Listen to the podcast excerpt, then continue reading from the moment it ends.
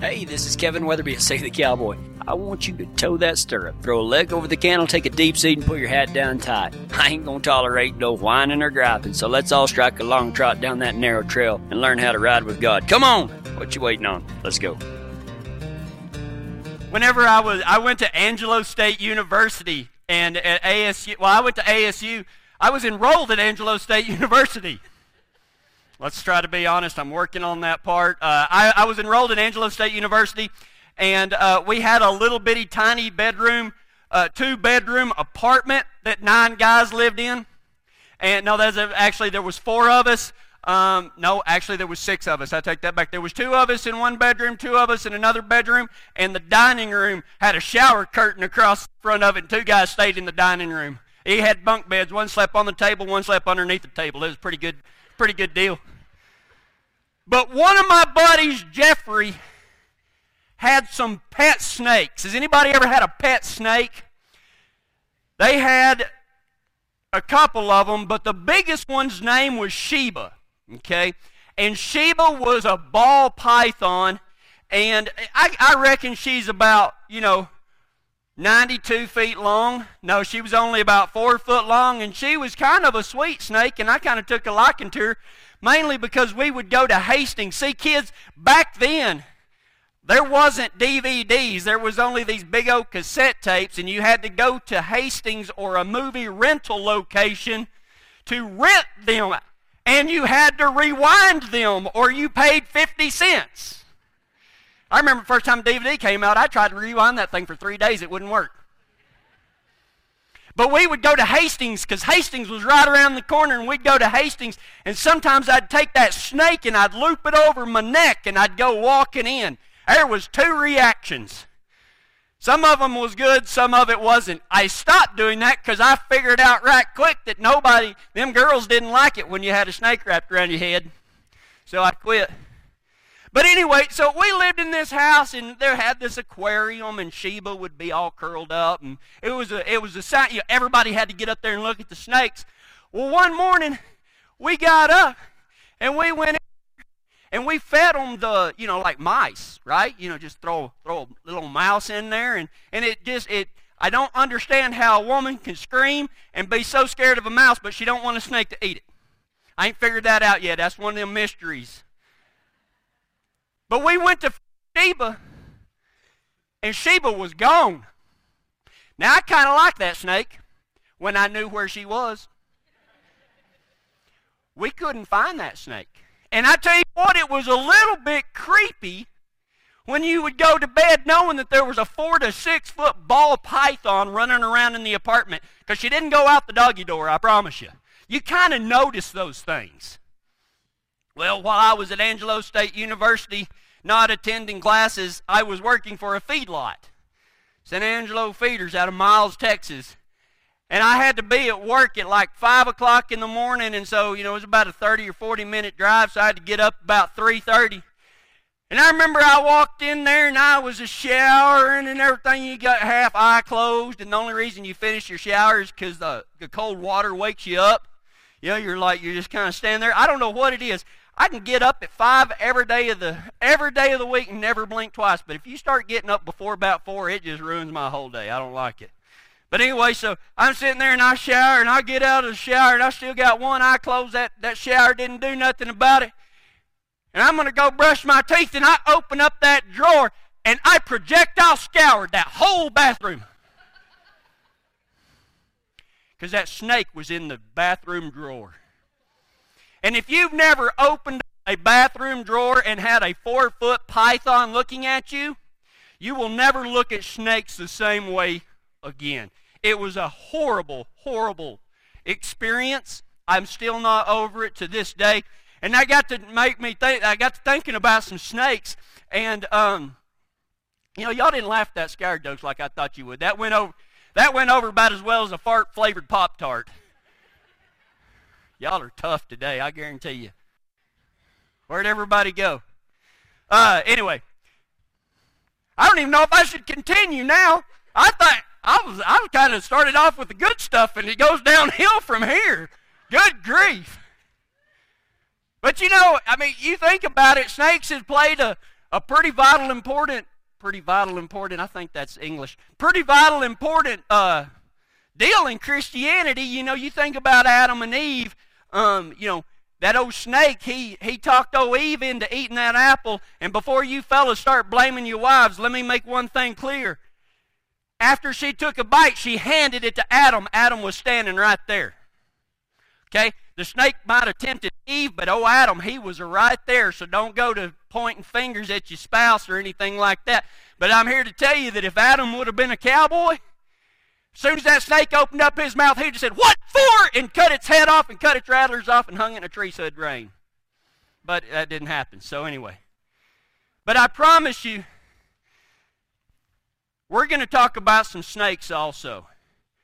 We're going to talk about two snakes that's killing the church. And I'm not talking about Save the Cowboy. I'm not talking about the, the First Presbyterian Church, and I ain't talking about the First Baptist Church of, of Simla, Texas, or Simla, Texas.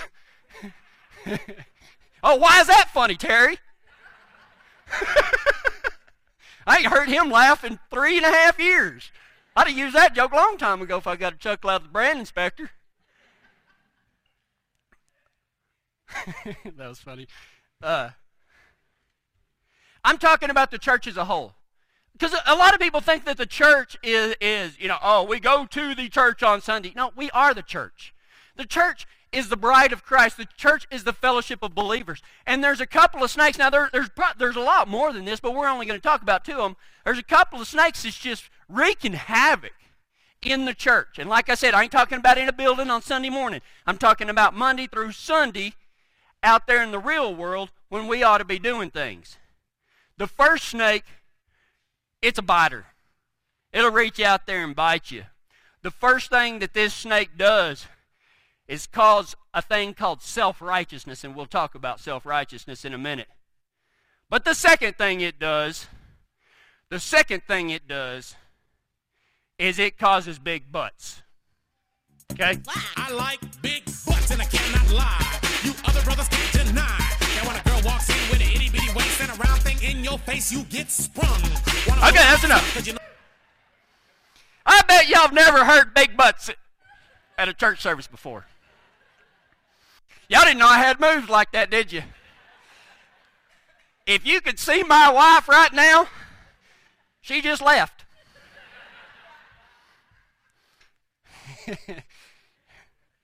That'll probably be on YouTube. He's the Antichrist. He played big butts. Good grief. All right. But it does. It makes big butts, and I will not lie. All you others can't deny. But before I tell you what that snake is, I want you to understand something. This is serious. Most of the time, y'all are bracing like is going to be serious, but yeah, I'm serious. I want you to know something.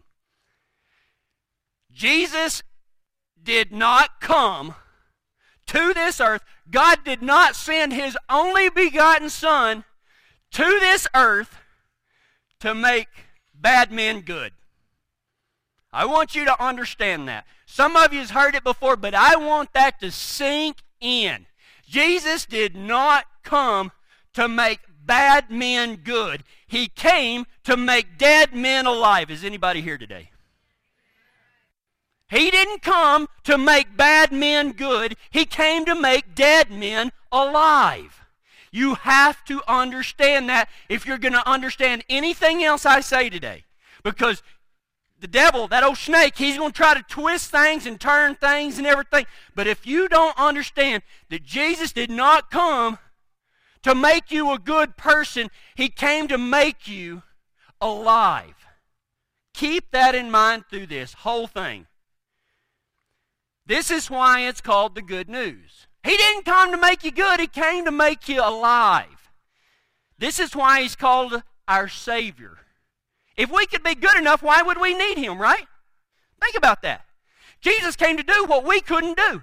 He fulfilled the law because the, the Jews, the Israelites, they thought they was all holy because they was God's kiddos, and they said, man, we can do whatever we want to. We're God's kids. And God's like, hang on, you ain't that holy.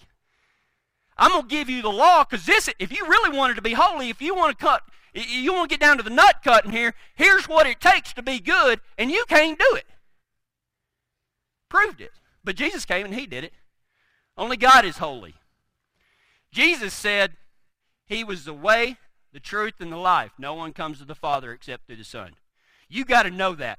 Jesus did not come so that you would have to obey a set of rules and be good. He came because you are dead in your transgressions. I am dead in my transgressions. And He came so that those sins would be forgiven so that we could be made alive. How do I know if I'm going the right way? How do we how do I know if I'm following the truth? Jesus said, I am the way, the truth, and the life. No one comes to the Father except through the Son. How do you know if you're on that right path? How do you know if what you're doing is the truth? How do you know if you are alive or dead? It's easier to spot than you can think. But the answer may scare some of you, or at least it should. The first snake that we're going to talk about, we're probably going to talk about the second snake uh, next Sunday, so be, be sure and be here. But the first snake that I'm going to talk about, I've already alluded to it, is morality. What do I mean by morality? Morality is right versus wrong. Moral, another way to put it is morality is the discussion or the principles involved in good behavior or bad behavior. Morality. What is right? What is wrong? Good versus bad. Remember, Jesus didn't come to make bad men good, He came to make dead men alive. Morality poisons you with two things. What do you mean morality poisons? Aren't we supposed to have good morals? Aren't we supposed to have uh, upstanding moral character and everything like that? If we're supposed to have good morals, then why am I saying that morality poisons us? Because think about this. How do we know what is right versus wrong? Jesus is the way, the truth, and the life, is he not? But how many times do we try to make our kids good, upstanding, moral citizens that don't uh, don't do anything wrong. They don't break the law. We tell our kids, oh, you should be good. Why, Dad? Why should I be good? Because the Bible says so. No, because that's way Jesus called us to live. We can't be without Him, so why are we leaving Him out of our morality issues? He is the way. He is the truth. You can't be good without Jesus, so why do we keep trying? Self righteousness. In Luke chapter 18, if you got your Bibles, turn to Luke 18. If not, sit there and look at me and listen. What did I say? Okay. Luke 18. Once a religious leader asked Jesus this question Good teacher, can't you see this fella? Uh, he's already a religious leader, so you can see the pomp and circumstance, right? Bet you a politician that claims he's a Christian, right? Good teacher, what must I do to inherit the eternal life? Is that what he says? Yeah. What should I do to inherit eternal life? well, Jesus responds with a question, and he says, Why do you call me good? Only God is truly good. Now, wait a minute. Before I go on, this is kind of a side note, and I ain't going to chase this rabbit very far, but you have to know something right now. Jesus wasn't saying that he wasn't good. Jesus is God, the Trinity, the Father, the Son, and Holy Spirit, three persons in one God. Understand? Jesus is trying to get that guy to realize that guy was walking up to him thinking that he was just a teacher, that Jesus was just some teacher. Jesus knew the man wasn't looking for answers. He was looking for validation of his own thoughts and opinions. Ever had anybody come up and ask you a question and they really don't care what you have to say? They just want you to back what they feel and think up. That's what this guy's doing. So he goes up to Jesus and he says, Good teacher. And Jesus is like, Why do you call me good? Only God is good. He was trying to say, Look, man, before you go any further, you're talking to God. Okay? Keep that in mind. Jesus isn't saying that he isn't good. He's saying that he's the only one that's good, and he is God. Because this guy's coming up with a little bit of self righteousness already. Good teacher, what must I do to inherit the kingdom of God? What must I do to inherit? Inherit. Is that a word? Inherit. Inherit eternal life.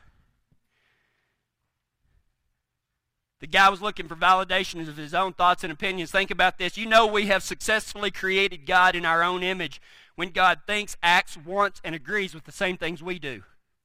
You ever seen somebody like that? They know exactly what God thinks, feels, acts, and knows about everything. They have successfully created God in their own image. And that's a false idol. Okay, we're done with that. Jesus, and then, because Jesus is cool, Jesus says, but to answer your question, okay, he kind of tries to set the tone. He tries to get this feller straightened out. I mean, this guy, he, he already's coming at Jesus' jihad. Jesus is trying to line him out. So Jesus says, but to answer your question, you know the commandments. You must not commit adultery. You must not murder. You must not steal. You must not testify falsely. And honor your father and mother. That's what Jesus said. Now remember, some of you is saying, well, I ain't never committed adultery. I ain't never murdered nobody. I ain't never stole nothing. I ain't never falsely testified against anybody. I love my mom and daddy. Remember, Jesus said if you look at another man or woman with lust in your heart, you've already committed adultery. When you lie about anybody, when you gossip, you have done false testimony. Jesus says all that because we can't. The man replied, I've obeyed all these commandments since I was young. Hmm. Wow, that guy's already, he don't even need Jesus, does he? He right there with one foot in heaven's door, isn't he? Here is the good Christian. Has anybody ever heard that term? Good Christian. Oh, I'm a good Christian, or oh, he's such a good Christian, or she's such a good Christian. There ain't no stinking thing as a good Christian. Okay? Because if there was a good Christian, that means that there would have to be a bad Christian, right? And there are no good Christians, there are no bad Christians, there's only saved Christians, right? Make sense? Can't be good enough. So why are you calling them good Christians? But here is the quote unquote good Christian in all of his glory. He is puffed up with pride goodness gracious. And he, he is knocking on the pearly gate, demanding entrance for every, all the good that he has done and how good he is. He, he is double jointed in his shoulders from patting himself on the back because he has done so many great things. He's like, God, just open up the gates, give me the keys because I am so holy. Oh my gosh. That's what morality will do. You can't be good enough to inherit the kingdom of God. Only by Jesus living through can you be good enough. Since he is a good Christian, he has the right to tell everyone else what they are doing wrong. You ever seen a good Christian that does that? Boy, they just come up and all. I mean, they got holiness just dripping off of them. And boy, brother, you just need to stop doing this, and sister, you need to stop doing that. And they're just self righteousness makes me want to puke. And I ain't talking about that we can't lift a brother up and everything. But you know what I'm talking about. I'm talking about the holier than thou's, you know? Those that just, you know, they just stank with self righteousness. That's what morality will do. And that's what this religious leader is doing with Jesus. He's like, man, I've done all of that. Look at me. Look at how good I am. Those people can say anything to anyone. you know, uh, sorry, honey, I didn't clear this with you, so I'll just beg forgiveness instead of asking permission. But you know, my wife has a has a fan page on Facebook called "The Worst Preacher's Wife Ever," and uh, if you're if you're a self-righteous hypocrite, don't go there because she will she'll smack you with a two by four. But all she put on her Facebook fan page is, "Whatever happened if you ain't got nothing nice to say, just don't say it at all." You ever wondered that? I mean, do you remember hearing that as a kid? I mean, gosh, I remember hearing it when I was a kid a couple of years ago. If you ain't got nothing nice to say, just don't say anything at all. That's all she put on Facebook. If you ain't got nothing nice to say, don't say anything at all. And this guy, he put on there, Well, do you do that, preacher's wife?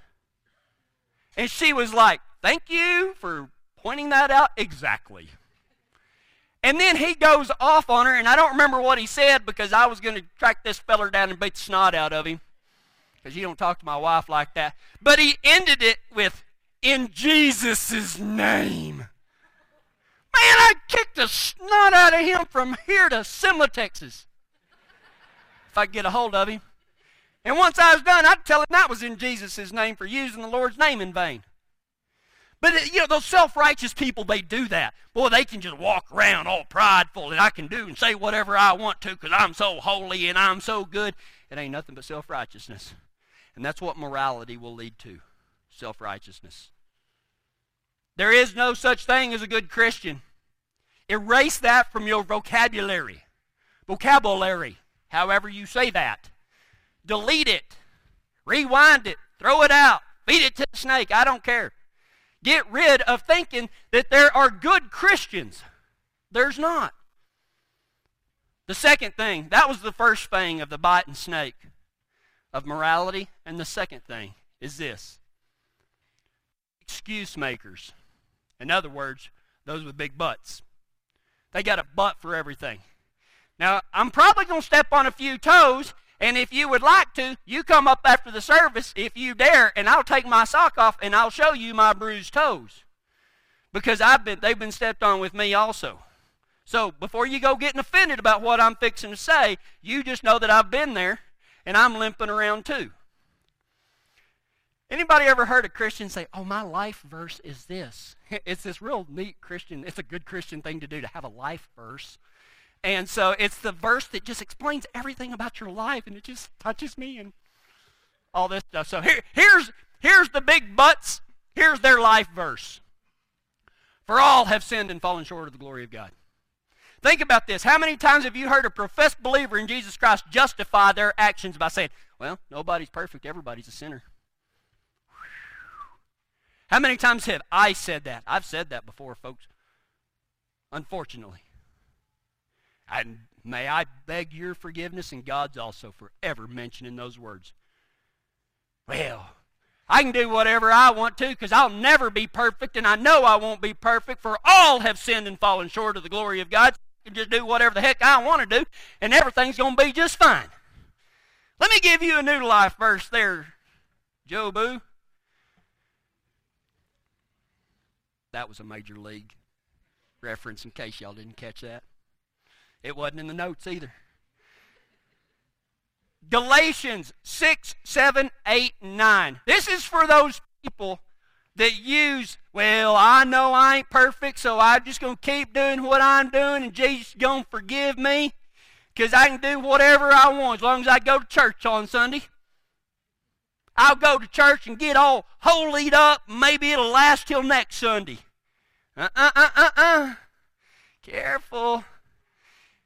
You don't have the right to tell me what to do because you ain't perfect either. Ain't nobody perfect. Well, I ain't trying to tell you what to do, fella. I'm trying to keep you from backing up into that fire right there, dummy. I can continue to do what I want to do, however I want to do it, because Jesus died on the cross to forgive me of my sins. Let me give you a new life verse. I'm going to tell you an easy way to remember this 6, 7, 8, 9. Okay? 6, 7, 8, 9. Galatians 6, 7, 8, 9 says this Do not be deceived. God cannot be mocked. A man reaps what he sows. Whoever sows to please their flesh, from the flesh will reap destruction. Whoever sows to please the Spirit, from the Spirit will reap eternal life. Let us not become weary in doing good, for at the proper time we will reap a harvest if we do not give up. See, morality does two things. If we focus on morality, and what I mean by morality is good behavior, then if we actually accomplish that, then it leads to self righteousness. We think that we have done something and we start patting ourselves on the back. Remember, Jesus did not come here to make bad men good, He came to make dead men alive. But on the flip side of that coin, some people know they ain't going to be good. They ain't even going to try it, so they're going to try to justify their sinful ways by saying, Well, all have sinned and fallen short of the glory of God, and I can do whatever I want to. I can continue to run around and sleep around and do this and do that. I don't care. Man, I, I continue to eat 14 pans of brownies a week or, you know, be addicted to Dr. Peppers. Whatever the case may be. Ain't none of us free from it. But which side are you on? Because that's what happens when we try when we try to be good. When we try to live good, moral lives. Do not be deceived. God cannot be mocked. Galatians 6, 7, 8, and 9. A man reaps what he sows. Whatever sows to please their flesh, from the flesh will reap destruction. Whoever sows to please the Spirit from the Spirit will reap eternal life. Let those who have ears hear. now, if you didn't get something out of that, amigos, you've either lost your mind, lost your way, or lost your sense of humor. Maybe all three. Hey, this is Kevin Weatherby again. You know, I just wanted to say thanks for y'all coming, sitting with us for a spell. If you'd like to find out more about Save the Cowboy, just type in SaveTheCowboy.com into that fancy computer or smartphone of yours and you'll be riding with us faster than to catch a dog lined out on a maverick. And we'll see y'all next time. Adios. I'd like to thank my good friends at Integrity Auto Repair for their help in making this radio ministry possible. And their name says it all Integrity Auto. If you're ever in Kiowa, Colorado, go by and see Jim and Kelly Gerald and tell them Save the Cowboy sent you.